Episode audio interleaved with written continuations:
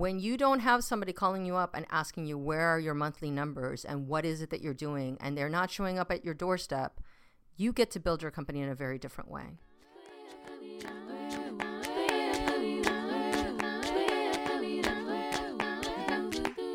So, welcome back. We are rewriting the playbook, and we are your hosts, Aniyia Williams and Del Del Medina. Del, how are you feeling today? What's going on in your world? I'm doing really well, thanks. Uh, I'm here in Philly, in Philadelphia, the wonderful city. Uh, I'm really enjoying the heat and the humidity.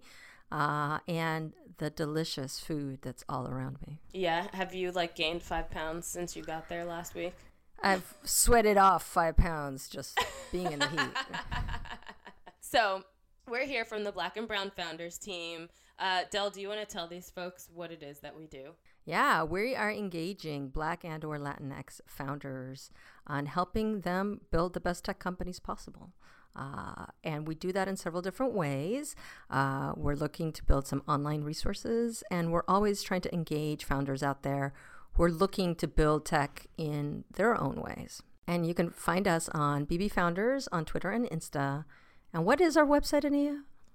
blackandbrownfounders.com. If you are black and or Latinx and you want to build a tech company and you are cash strapped, we should be your best friends. no, we've got lots of lots of good things coming at you. We um we had our first episode so far, kind of a nice fun um introducer. What does hustle mean to you? Capturing some really awesome footage from Hustle House that we did at South by Southwest in March. But we wanted to kind of jump over to a new topic today. We're going to be talking about how to launch a company when investors ain't writing checks. How do you do this when you're cash strapped? We're going to talk about that as a, at a high level. And a reminder to people we're a 501c3 nonprofit organization, so you can support our work by donating at blackandbrownfounders.com. Yes. And speaking of support, uh, we want to make sure that we give a shout out to one of our sponsors. This podcast is brought to you by Azlo. Azlo, A Z L O. Oh, oh. Oh, oh, oh, oh. Is a zero fee small banking business platform that helps entrepreneurs like us start, grow, and succeed on their own terms because financial freedom is deciding your own future. Hallelujah. Yeah, let's just like let that marinate for a second, right? In other news, we just announced not too long ago, as a as of the time of this recording. That's um, right. Drum roll. Drum roll, please. Project North Star. That's um, right. Yeah, we're so excited. Oh my gosh, which actually has to do with why Del, you were in Philly today. Um, why don't we tell people what it's about? What is Project North Star, Del? We're really excited to be in partnership with the City of Philadelphia and a lot of the great community groups here to put together a tech conference that centers Black and or Latinx people.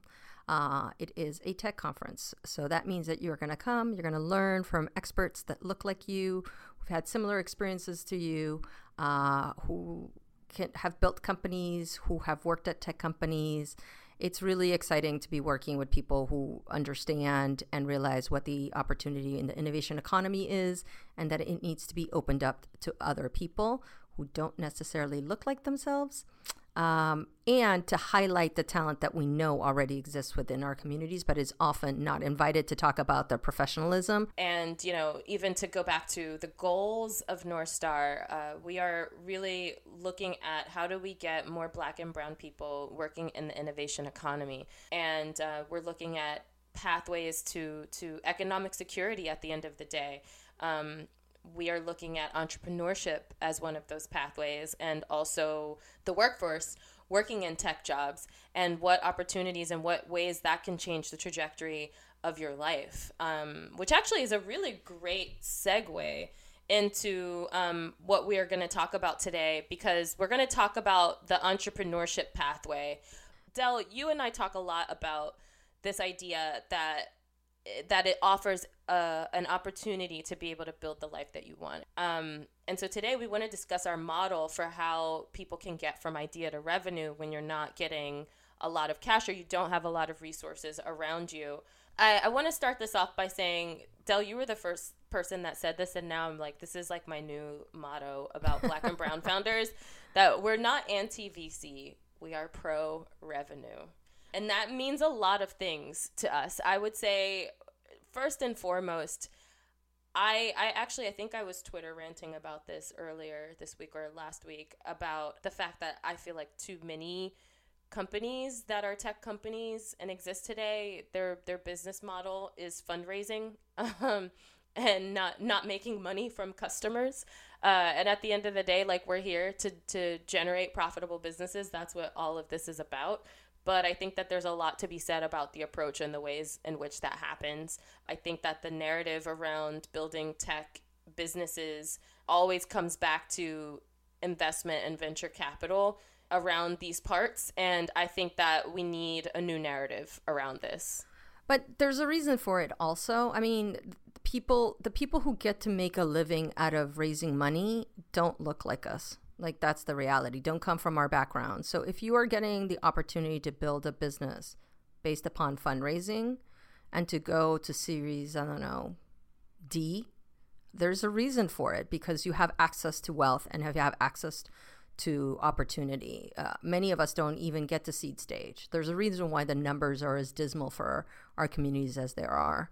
And that that's also for me the opportunity. That's why I say we're not anti VC, we're pro revenue because I'd rather have people who have money in their pockets and are able to hire and hire equitably and and and think about long-term perspectives for their employees than people who are looking through burn through a, a, great amount of cash in a short amount of time to be able to prove that they know how to solve a problem. Because fundraising is like a full on job when you're doing it yeah. too. It's not just like, oh yeah, and I'm just There's no time to do anything else. Yeah, it's like yeah, everything is fundraising. And I think even many of the companies, the tech companies that that are are names, um, if you're if they're out there fundraising, it's it's a good chance that probably the founders or whoever is out there raising the money just kind of disappears from the business while that is happening because that is everything that they're doing. Um, and so it's it's a challenge for sure. Actually, I think this would be a really good time for us to talk a little bit about venture capital. Del, I remember you gave try to give people like a quick primer on like what is venture capital. Uh, how does that work? So, why don't you give us a quick primer on VC? Yeah. So, as you said, venture capital is one part of financing. Um, and the and so when you think of, often people think of financial markets, they think of Wall Street. They don't think of venture capital as something that affects the day to day of who they are and where they come from, because there is no direct investment from individuals at less than a millionaire level. But the thing is, is that it actually does affect a lot of us. Uh, venture capital money c- comes from several different sources. Um, and so at the end of the day, there is a chunk of money that is going into VC that is coming from public markets or from public people, but we don't necessarily have a transparency into it. And that means that the decisions that are being made by these venture capitalists of how this money is being allocated and who's getting a check is a private transaction that has become semi public thanks to the Crunchbases, the Angels List, the many other uh, tools that are now exist where people publicly list who's invested in them or who they're investing in, um, and you have access to that information. So um, wait, I want to backtrack a second. Can you even just like explain really quickly, like why is it that money from pension funds, endowments from universities, and the like big foundations, things like that. Why is that going into venture capital? What's the point? Be- because any any financial institution or anybody who's in charge of large amounts of money needs to be able to diversify and invest in many different things. And in the last couple of years in particular, um, they are investing in venture capital because it is one of the few places where you've had a return on investment that's pretty high in comparison to other things. Right. So, just to recap here, the point is for the big pools of money to continue to grow into bigger yes. pools of money. Um, and so, the ideal situation is being able to get bigger returns, right? And diversifying that money in order to keep that growing. So that's kind of the idea as to why investors have investors. And they are basically, right, like the agents that get to decide who those investments go into that that's are right. expected to then culminate into a large exit that will return the money back plus some to the yes. people who have invested in the funds. And, and going back to this idea of who, like when you look at who's who uh, in terms of the partners, there's always somebody who's had an exit before. There's always someone who comes from um, that's been that's an engineer that has technical experience that has te- technical expertise uh, that has built a company before and the idea behind that is if you've done it before and you've been successful you can help choose and engage with people that you know also are going to be successful, which also leads to a bias because what happens is that the people who've had success in the past have been primarily white men with technical degrees and business acumen and they are also choosing primarily other white men, young younger white men who they see themselves reflected in and they see the struggles that they're going through and they see the potential of this person. And when somebody that doesn't present like that shows up in front of their doorstep, they honestly don't know what to do. That, in a nutshell, makes absolute total sense, except the reality is is that there's a lot of bias that's baked into the system and there's and a lot of i think yeah networks yeah, net- networks are a part of the issue because you, if you do not know people like that, you are not going to get an introduction.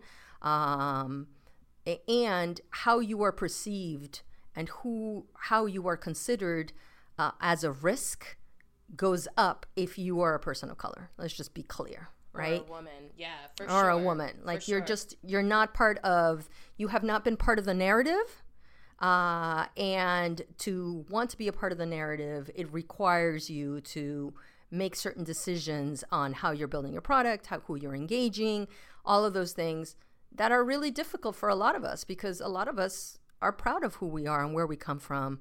We don't necessarily want to change our names. We don't necessarily want to downplay who we are. And that's where some of these tensions come into. But going back to how these things work, I think too often when you are an entrepreneur and you are hearing about like hey there's this place in california that if you show up with an idea and somebody's going to give you a check to go on and build that thing that is not a part of a reality. Like that's part of it. And this is what i think is exciting. Like your ability to build tech today is much cheaper than it was just even two years ago you know, the reason why this as a methodology was working before was that you needed a million dollars to build a very simple prototype, a very simple beta uh, to show that you had some idea. You needed a million dollars to be able to do that. A lot of us don't come from people who can just cut checks for a million dollars and we can go out and build something, right? Um, it's now becoming cheaper and cheaper to build something. And so your ability to have to fundraise is also going down, mm-hmm. which is also the opportunity. Mm-hmm. Mm-hmm. Yeah, I'm gonna like put one fine point. So networks bias, two big issues.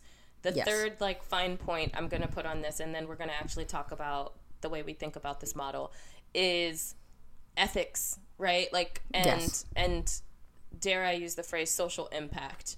Um, don't hurt yourself. Don't hurt yourself. Oh, social impact. Yeah. So you know the idea that disruption and the idea i also think behind getting you know money from investors often particularly when we're talking about money that's coming from vc funds is exits of a billion dollars or more.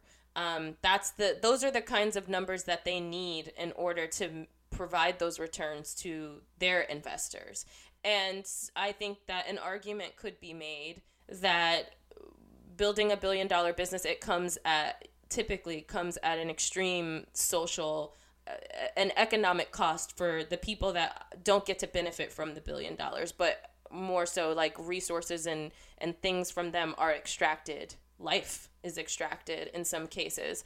And so i i always kind of come back to this and this is me leaning on my my Zebras Unite uh, hat my my dazzle is what does it look like to both be thinking about profits and like ethical sustainable business practices not just yeah. disruption for the sake of trying to create a new grab of something and dismantle systems in the way that they have worked before at the cost of people who don't already don't don't have enough. Let's talk about what it could look like. If you're starting off modestly you don't have a lot of money and you want to kind of gradually grow it from there um, yes. what does it look like to be able to launch a company when you're cash strapped. So the the simple way that I kind of like to characterize this model is like you want to gather info You want to gather people, prototype, monetize, execute, iterate. So the first thing that I like to say, and I, I'm borrowing from things that have come out of my own personal experience here, and also from some amazing thought leaders, um, and two of them that come to mind uh, in particular, who I I love and I lean on really heavily, and I very much trust, and I just love watching their businesses grow and thrive. Um, shout out to Tara Reed from Apps Yes, Without shout Code. out. And Woo woo. hey, hey, and Danielle Leslie from Culture Ad Labs. Um, they are doing amazing work, uh, and what they're doing, you guys should follow them on We're big fans all the things. Um, you know, questions to ask yourself: How many hours oh, oh, do I want to be working every week? Um, do I want to be able to take vacations? How much money do I want to be making? How much money do I have right now? What is the minimum amount of money that I can live off of from month to month? And how low will I let my bank account get before I realize that I have to change course? First of all, entrepreneurship is so GD hard. it it sucks more of the time than it's awesome um, and it is it's hard it's isolating it's it's gonna take you through a series of experiences that if you knew all the things that you were going to experience before you took the leap into being an entrepreneur you probably wouldn't actually do it. But um, that said i think that you know the idea is that why you're doing this usually because you're trying to make a better life for yourself right? Um, at least i think that's a common case for people of color. Um, and in that vein it's like you might as well be doing this to form what it is that you're looking for on the other side. So the idea is for what it is that you want and knowing that this business is going to be built on the back of your blood sweat and tears define what you need and what you want up front before you get into it so you know what you're working toward. Um, and the other thing i would say is for people that are coming into this game cash strapped right? Like if you do have somebody who wrote you the million dollar check or even the half a million dollar check or even the hundred thousand dollar check towards your round that's going to help you do whatever then yeah okay you can be building the businesses that are you know um, i'm going to make money off of ads or whatever the kind of things that require massive scale um, in order to be profitable. If you are coming into this game with very little money that is not the business model for you. This is also a thing i'm going to shout out for tara because she has an entire kind of um, like way in which she tries to help people really think through and define what their business model is. Um, Danielle does some of this too. It's like you know you really need to think about how you can charge money more quickly, how you can charge a more premium price, and how you can leverage those things in order to be able to get money back into the business to keep funding your operations as quickly as possible, right? If you actually do successfully get from your idea to generating revenue and you can then maybe at that point optimize your your business model for a way to scale it to a to a higher level. And then you want to go out and raise money. Like no investor is going to turn you away when you're making money hand over fist. And that you can prove your business model. You can prove that you have a customer that's ready to buy it. That's that's that puts you in a position of power. It gives you more options right? Yeah. No, and it gives you a flexibility that if you've taken somebody's check. So going back to the reason VC money works in the ways that it does and has certain requirements is because they themselves have to have a return on investments for the limited partners that they have. If they are not able to prove that their model and expertise is working, they go out of business, right?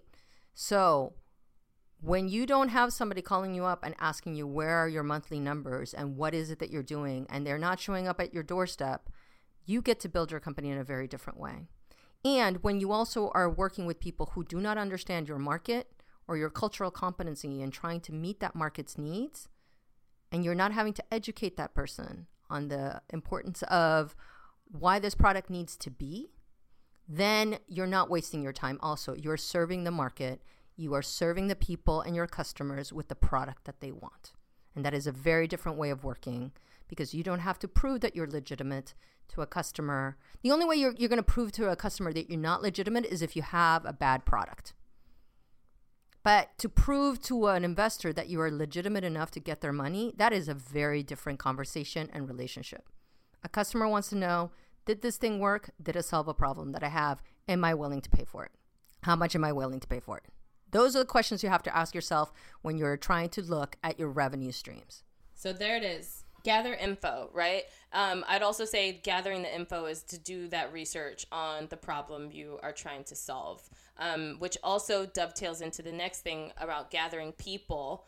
Um, to the question you were asking earlier, Del. So uh, you need to you need to be solving a problem, right? In any business you're trying to create, you are trying to convince people, whether they be actual consumers like everyday individuals or whether it be organizations like uh, companies right so that's b2b is business to business that's a, a way that you sell and then there's b2c which is business to consumer uh, that's another way to sell so individuals or organizations one of those two but you have to fundamentally be solving a problem for them um, yeah. You have to be providing a solution to them and that it has value to them. And that is in turn why they give you money right? Mm-hmm. Um, so understanding the problem you have to solve. So start talking to people about that problem and what the issue the issues are that are adjacent to that.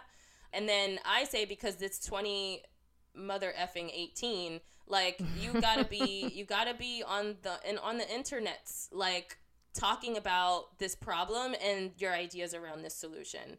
I'd say at an early stage if it's just you and maybe maybe one other person but probably just you just pick one one social channel to focus on instagram twitter medium facebook whatever and and start talking about these issues.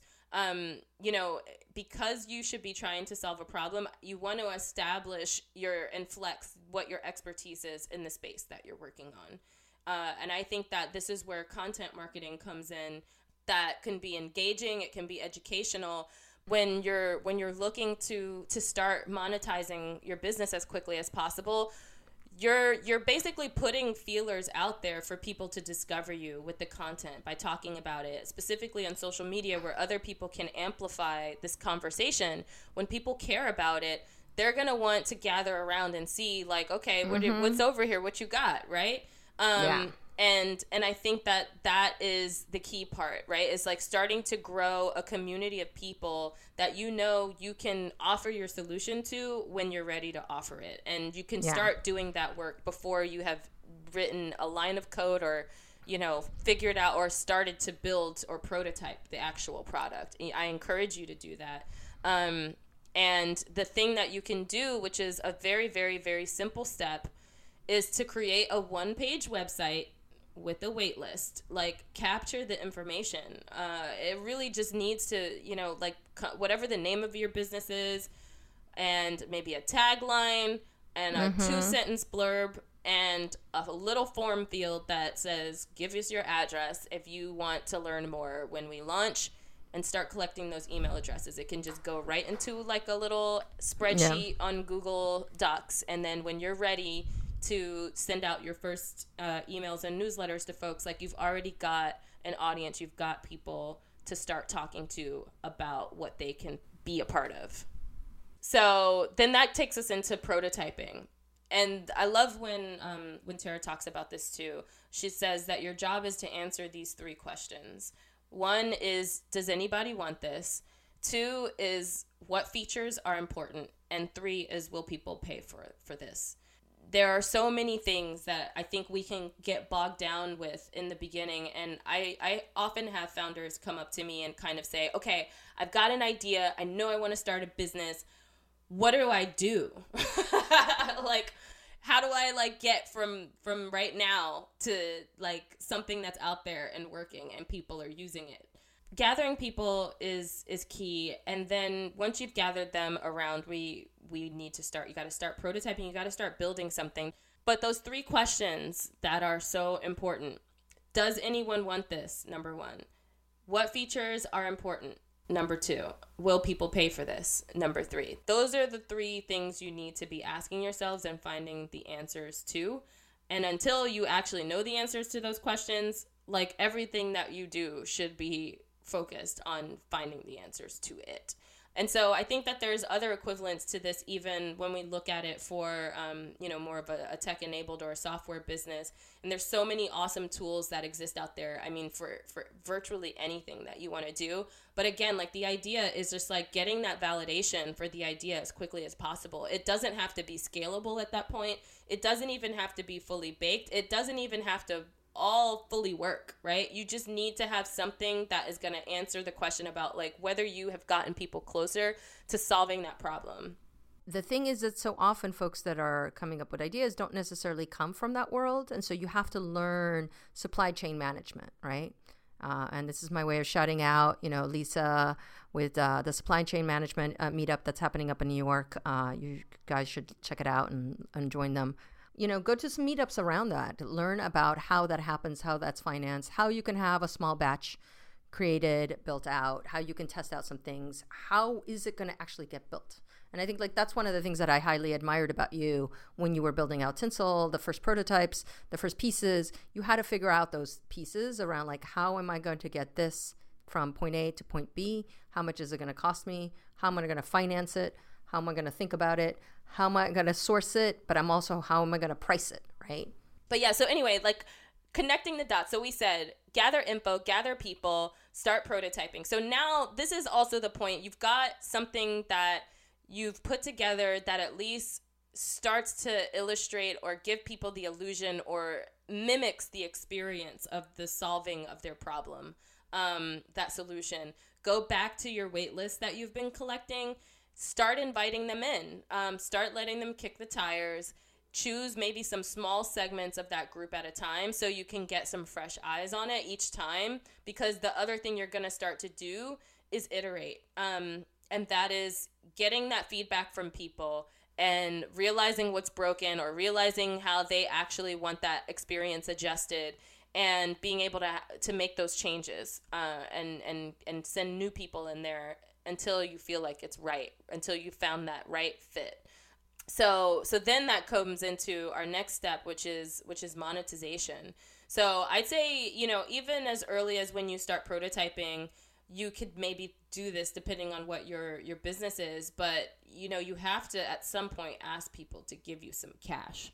Um, so if you're going through those questions that we said, like if you've adequately proven that this is a thing that people want, uh, or at least you're in the neighborhood of giving them something that they want and see value in, you figured out why it's important to them, you're going to find out if they're going to pay you for it. Like, and the best validation you can have is not investors who write you checks, it is a happy paying customer.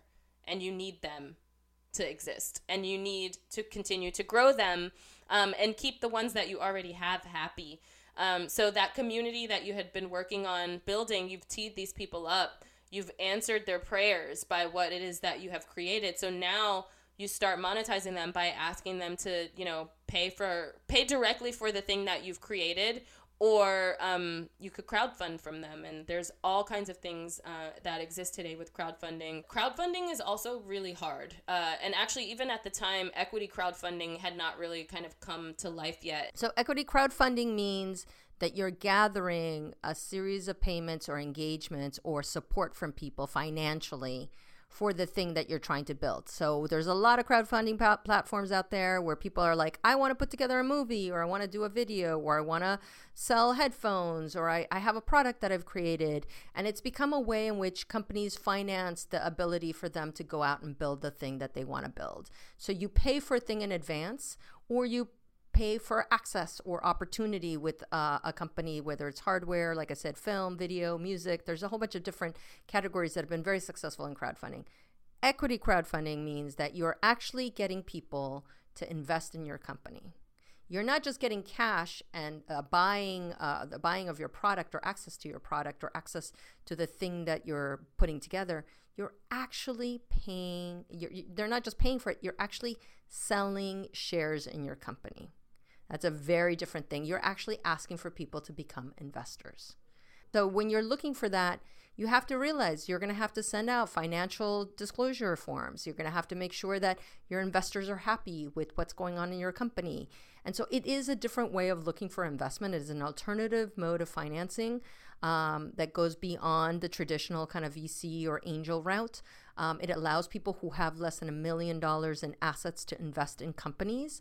Uh, it was part of the Jobs Act that Obama enacted in his first term. Um, that actually signed in his first term, but it did not become a thing until he was on his way out because the Security and Exchange Commission wanted to make sure that it wasn't going to become a Ponzi scheme, that people weren't going to be creating companies, getting people to invest in it, and it wasn't an actual company. So there are certain requirements that are out there, and there's a couple of different platforms that are out there that you can engage in finding investors. But you are going to have to be the one that goes and looks for these investors and convinces them to put anywhere from $100 to $10,000. Um, uh, depending on how much money they make, how many assets do they have, um, and that there's certain caps on how much people can invest if they have less than a million dollars in assets.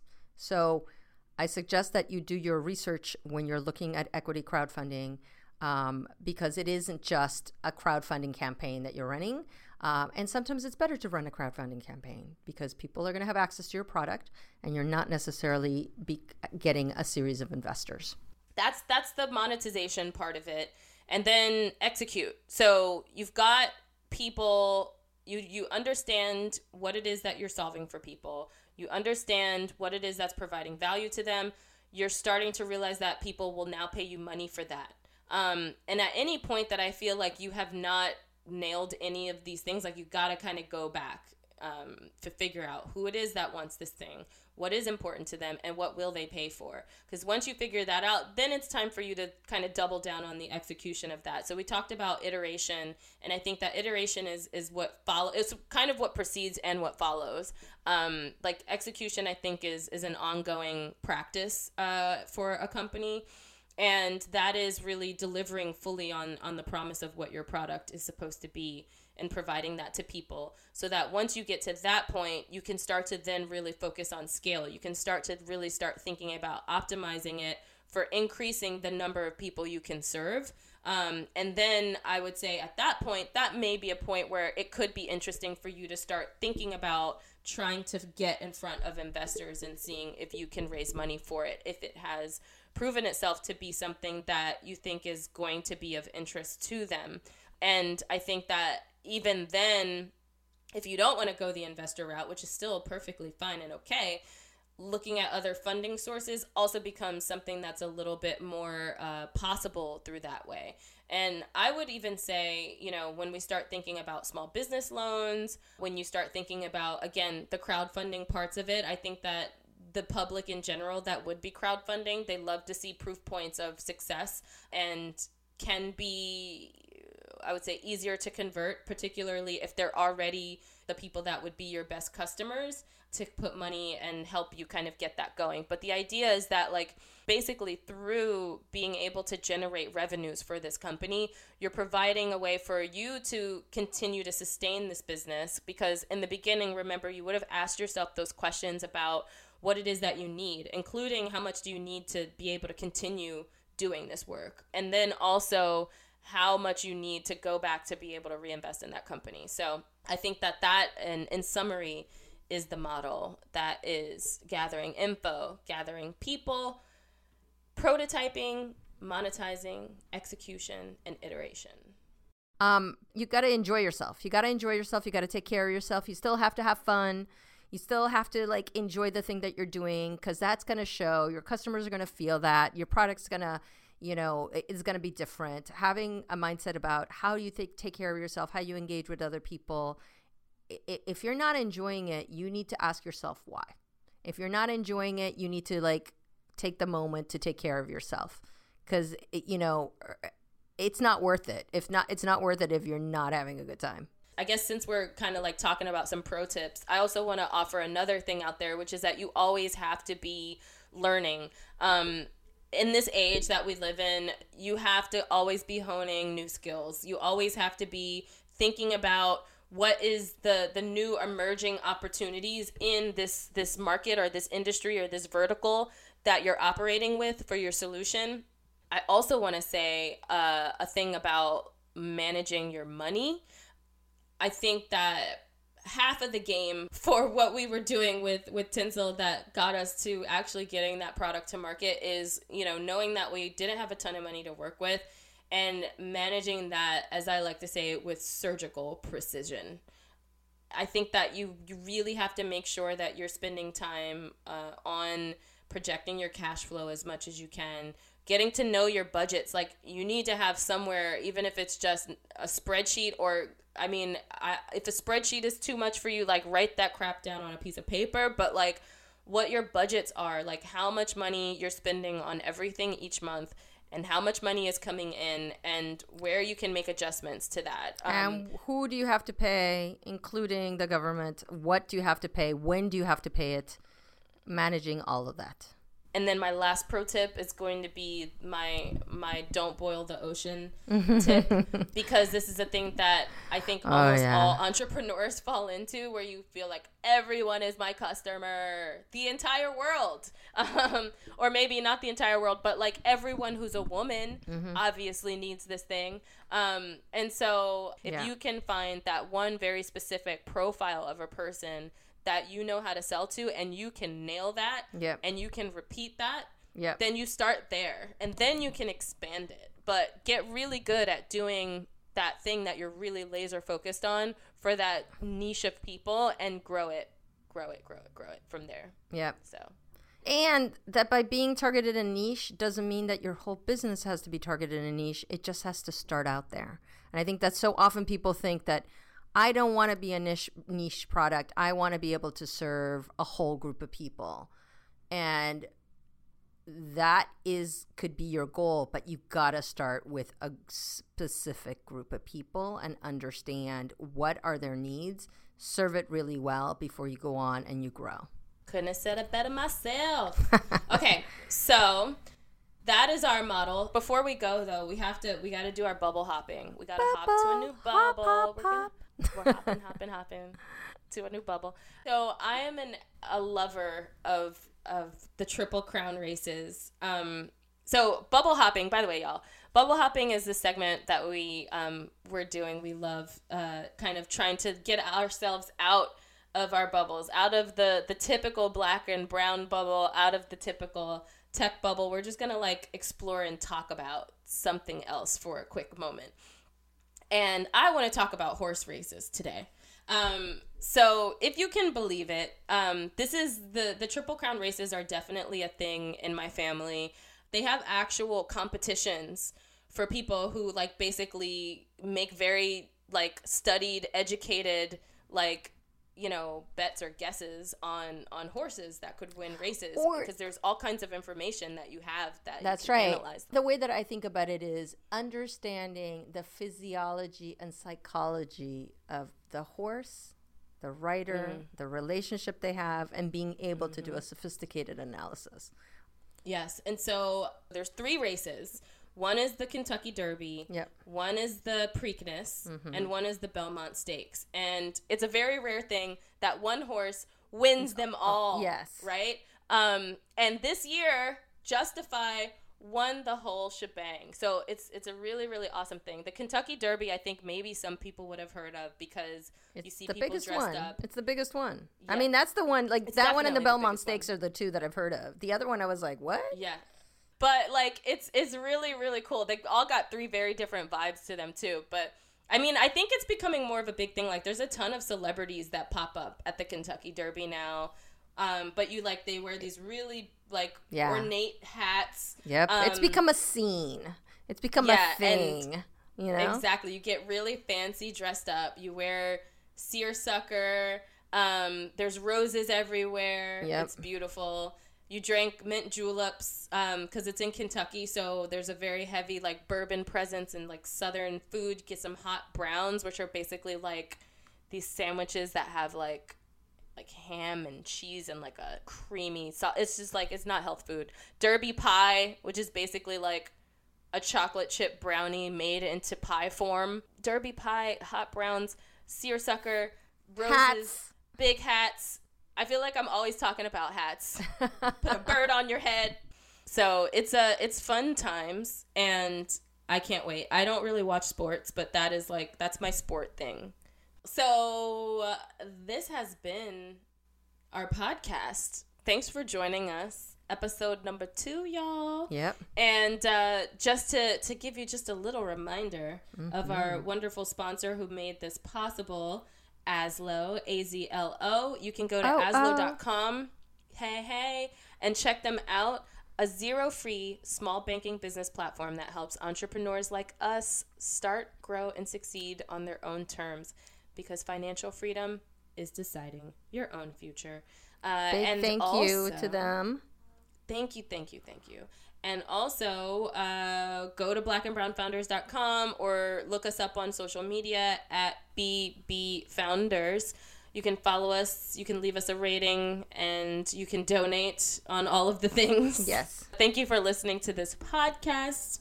It was edited and produced by Alejandra Martinez, our lovely producer. We love her. Go, Alejandra. And our theme song by the wonderful Madison McFerrin. Yes. We are your hosts, Aniyia Williams. Del Del Medina. We'll catch you next time. Take care.